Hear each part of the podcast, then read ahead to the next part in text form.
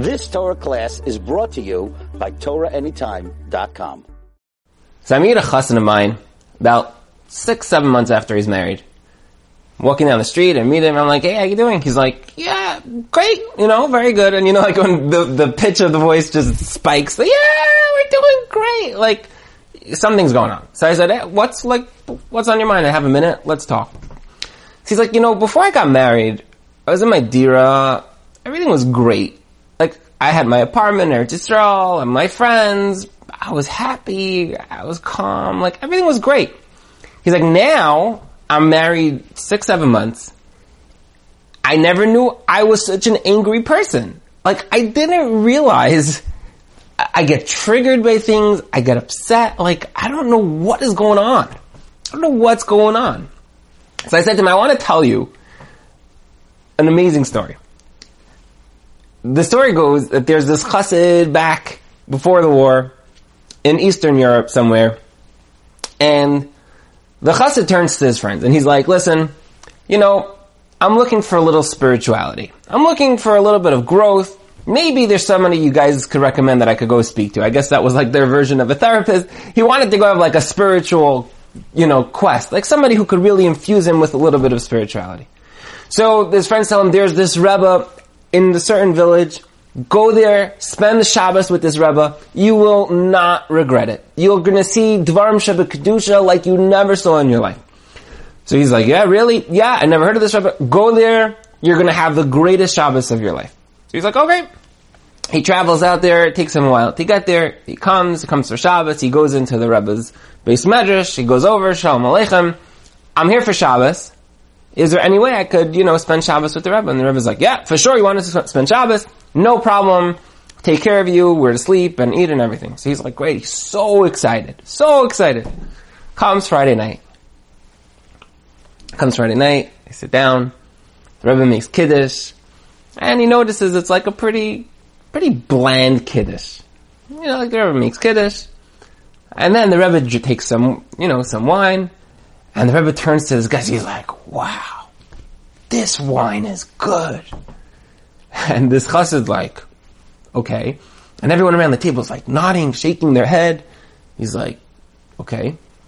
And then they go ahead and they wash, and the Rebbe turns, like while they're washing, he turns to some of the Hasidim and he's like, ooh, the, the water's a little chilly. and everyone's giggling. And he's like, okay, like a little different than I was sort of expecting. And they sit down and the Rebbe eats some challah and he's like, whoa, this challah is amazing! It's so good! And he's like, okay, and everyone's nodding their head and he's just like, what? Like, I don't get it. And the Rebbe's like eating challah and he's like, oh, I want another piece! And he's eating another piece and he's like, L'kavod atzmi! For my own taiva! And he's eating like more challah. And this guy's like, what? Like, I must be in the wrong house. It doesn't make any sense. And they're eating the meal, and the Rebbe's eating some fish and some chicken, and er, he's like, oh, I'm gonna gain some weight. I'm gonna have to go for some extra walks this week, because I'm gonna gain so much weight from the Shabbos. And the whole Shabbos has this reoccurring theme. The Rebbe is just full of himself. And this chassid is like, what on earth am I doing here? I must have gotten something mixed up. I must be in the wrong town. Or somebody, this doesn't make any sense. So he's really confused. So the end of Shabbos comes, and everyone lines up, and the Rebbe goes and he puts his hands on their head, and he shaves back and forth, and he gives them all a bracha. And everyone's like so excited for this bracha from the Rebbe. And this guy comes in, and the Rebbe picks up his hands and he's like, Rebbe, I, I, I gotta ask you a question. What on earth is going on over here? I feel like I'm in the wrong place. Like, I don't understand. So Rebbe's like, what's wrong? So he's like, I mean, I don't want to, you know, say anything that sounds like a little bit of chutzpah, but like, I mean, I don't understand. I traveled there. It took a long time to get here. I was expecting to see like, everyone's raving about how I'm going to be seeing Moifsim and Dvarim Shebikedusha and everything.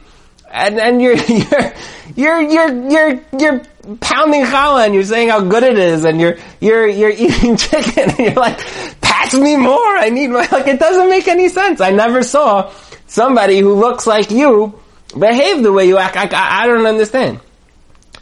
So Rebbe says, my dear chassid, I want to tell you a yisoid. He says, let me ask you a question. When you washed your hands, was the water cold? So the Chassan is like, yeah. He's like, when you ate the challah, did it taste good for you? He's like, yeah. He's like, and when you were eating some of the food, were you thinking, wow, this is really delicious? He's like, yeah.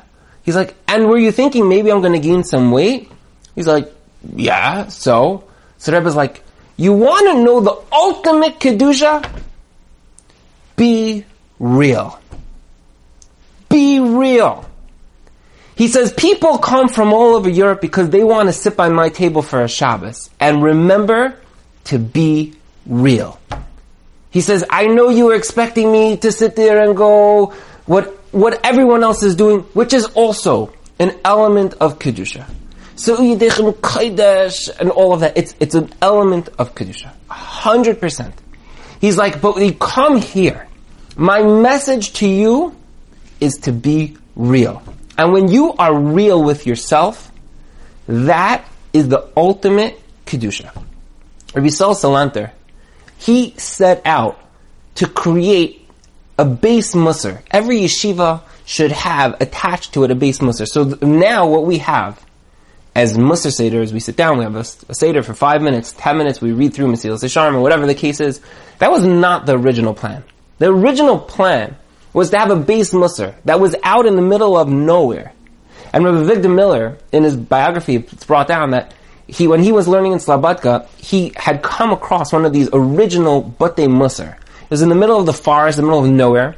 And when you opened the door and you went inside, maybe there was some svarim, but it was essentially a place to go and think and talk to Hashem and get to know yourself and really be real with where you're holding. If somebody comes over to you and say, Shalom Aleichem, how you doing? Every person who's watching this video will have the exact same answer. Baruch Hashem. How you doing? Baruch Hashem. Baruch Hashem. We're, we're, we're just amazing. Right? How's your marriage? Baruch Hashem. Everyone's Baruch Hashem. Oh, Baruch Hashem, we're amazing. Yeah, well, Baruch Hashem, amazing. But that's not real. I mean, that's nice. And, and that's, that's good. And we need to say Baruch Hashem, even if things are not great. But at the same time, if you're really having a heart-to-heart conversation with yourself, you're going to be a little bit more real. You're not going to sit there and say to yourself, how am I doing? Oh, Baruch Hashem, I'm, I'm really something special, you know? Hashem is lucky to have me in this world right now. We're a little bit more real with ourselves. And when you're real with yourself, that is an element of Kedusha. And it's not just an element of Kedusha. On all the various levels that we exist, spiritually, mentally, physically, emotionally, it really helps us have a certain amount of shlemus with ourselves. You know, Albert Einstein, right? Lahavdil, but Albert Einstein was known for his genius. Did you know that Albert Einstein, he came up with his theory of relativity, which even if we would explain it, would take like a hundred rewinds to fully understand the theory of relativity, right? His theory of protons and, and the genius that he had, the things that he discovered and invented. Do you know when he discovered those things? You would think he would be sitting there with a thousand books, and he'd be in a, you know, looking through a microscope and be like, aha, I came up with this theory. Equal. No, that was not what happened. You know when he came up with his greatest theories? When he was sitting on a bus, just staring out, staring out the window. When he was walking alone in a field, all of a sudden these things started hitting him. Wait a minute. What's going on over here? He, he became in touch with his innermost thoughts. And that's when he came up with the most genius studies and, and, and proofs and theories that the world had ever seen comes from a man who was thinking by himself. He was just walking around and thinking.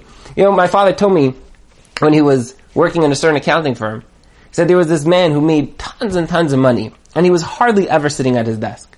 So my father turns to somebody, he's like, I don't understand, what does this guy do all day? So they said, oh, he, he walks around, he, he walks around Manhattan, he smokes cigars, he smokes a pipe, he goes out for coffee. He sits on benches. He's like, what? How does this guy make so much money? He's a senior partner in a huge tax firm, and this guy just doesn't do anything all day. He said, no, don't you get it? He's paid to think. He thinks. He sits there staring at the East River, smoking a pipe, and he's thinking and thinking. And his one chachma a year could be worth $10 million or $10 billion. And that is why this person is paid so much because he's in touch with himself. His thought processes become real. They're not just Baruch Hashem, Baruch Hashem. If you're accountant, every time you meet him, you're like, how am I doing? Baruch Hashem, Baruch Hashem. You have any solutions for me? Baruch Hashem, Baruch Hashem, Chasdei Hashem. It'll all be amazing. You're like, hello, my friend, I'm not paying you any money until you start telling me things that I need to know to, to help my business. It's the same thing in almost every single area of our lives. We have this thing at Marriage Pro called Date Like a Pro. Date Like a Pro want people to learn how to date. And as soon as I launched this concept, Date Like a Pro, a whole bunch of people came over to me. And they said, I hope you're going to stress the most important aspect of dating. I said, well, okay, look, tell me what you're talking about. They said, no, you know, the most important aspect of dating has to be stressed. Well, what are you referring to? The most important aspect of dating is to date yourself. Go for a walk. Know what you're really looking for. Don't sit there and say, I need a guy who's gonna, you know, gonna learn a kollel for 10 years and 15 years and 100 years because that's what someone told me that I'm supposed to be looking for. Is that really the lifestyle I want to live? Is that really something that works for me? And I'm not trying to discourage anybody from pursuing that lifestyle and even jumping in if you're not 100% ready. But there has to be a realness about my feelings, my emotions, who I am, what, what, like what my makeup is, what's my thought process, what's my relationship with Shabbos, what's my relationship emotionally with myself, am I jealous, am I angry, what is that? When you're married and something goes wrong and you're just like, ah, I'm so upset, I'm just, you're driving me crazy, chances are you're not really in touch with what's fully bothering you. Because if you were, You'd be able to sit down very calmly and say, hey, you know, honey, let's talk this through. This is what's bothering me. Let's see if we could have that dialogue. You could build your kesher with the other person if you have kesher atzmi. You're really in tune to yourself. Every couple has things to work on. You might be married and say, well, we're doing amazing. What, what are you talking about? Every couple, this is a lifelong development. Avigdor Miller was asked, what is it that a couple should be thinking about, you know, they're, they're married now 20, 30 years. Like, like, like, what does Hashem want? You could understand a person, he's 20 years old, he's 25 years old, he's 30 years old, he's getting married. So he's supposed to be like, wow, I have to change myself. He's like, well, you're married 20 years, 30 years. And Rav Miller said, are you kidding me? He said, that is the time that a person can work on himself through the eyes of marriage more than any other stage in his married life. You're mind-boggling. You think when when was everybody working on their marriage? Shana Rishona, right? You have a few hiccups. You learn how to fight with each other. You learn how to throw a few punches and take a few punches. You learn how not to be so insulted. You learn how to change yourself a little bit. No. Marriage is a lifetime of self-development, of growth, of getting a kesher with yourself with your spouse, and with the Ribbono Shel Olam. We have to understand this idea. This is not just about two people going out, okay, date night again, okay, let's have, no. There's a real concept here. We're building something. And Rabbi Avigdor Miller is saying that you can build more when your kids are all married off and you're now grand, grandparent, and now you say to yourself, wow, these are my twilight years, my golden years. What do I have to change to build, to develop? Wow, that to me is like unbelievable because nobody thinks that. You think to yourself, okay, I gotta work the first year or two, and then it's like, okay, Shana Rishon is over. Great, okay, honey, I'll see you later. I gotta do my own thing. No, no, no. Time to build. You're married 20 years, 30 years. Time to build something. Your kids are out of the house. You don't have all these distractions. Time to build something. And when a couple has something that's bothering them, they're having some trouble, they need to address it. They need to understand the tools that are necessary to really be real with the things that they are dealing with. So many times, I'll deal with a couple, and I'll say to them, hey, how you guys doing? And again, having a little bit of a real conversation, things that are off or something's going on. And I'll say, we're doing great. And I even had one person recently, they said, we are the couple of the year. And then we started talking and I said, I just want to tell you something. It's, it's so great and wonderful that you think you're the couple of the year. It really is. It's great to hear and think, you know, people think that and they feel that and it's wonderful. But, newsflash, you're not. Not to be harsh, but there are things here that need to be worked on. You can become the couple of the year. There are things you can work on that will help you change and become the couple of the year, but you're not the couple of the year. The couple of the year is a couple who worked on the things that you need to work on. And when you could understand the system of marriage, when you could understand the tools that you need in your marriage in order to propel your marriage somewhere else, then you'll be the couple of the year. So I turned to this chassan. This guy married six, seven months, and I said to him, I want to tell you something. It's great that you're honest with yourself and you recognize that you're getting angry. That's real. You're now recognizing what it means to have a real relationship with not just your wife, but also with yourself. When you're a bacher and a dira, you turn to your friends, you go, ah, bah, it's funny, you walk out the door, they walk out the door. You get into an argument, it lasts for a second, it flares up, it flares down. When you're married to a woman who's gonna bring out the most inner recesses of your personality, letoiv and lera, that's what happens in marriage. That's when you could truly start understanding yourself better than you ever have in your entire life. And when you're able to do that, you can really understand this is my feelings, this is my emotions, and I could tell you, speaking to dozens and dozens, if not hundreds of couples, that couples who are married 10, 20, 30 years, they always say, wow, I did not know myself as well as I knew myself after two years, five years, ten years. The building blocks start at Shana Rishona.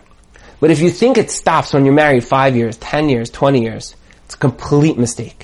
It continues going because it's a lifetime of two people building an understanding of each other, of their relationship with the Ribbono Shel Olam, and also, if not first, with themselves. And when you're able to do that, you're going to see tremendous hatzlacha. You've just experienced another Torah class brought to you by TorahAnytime.com.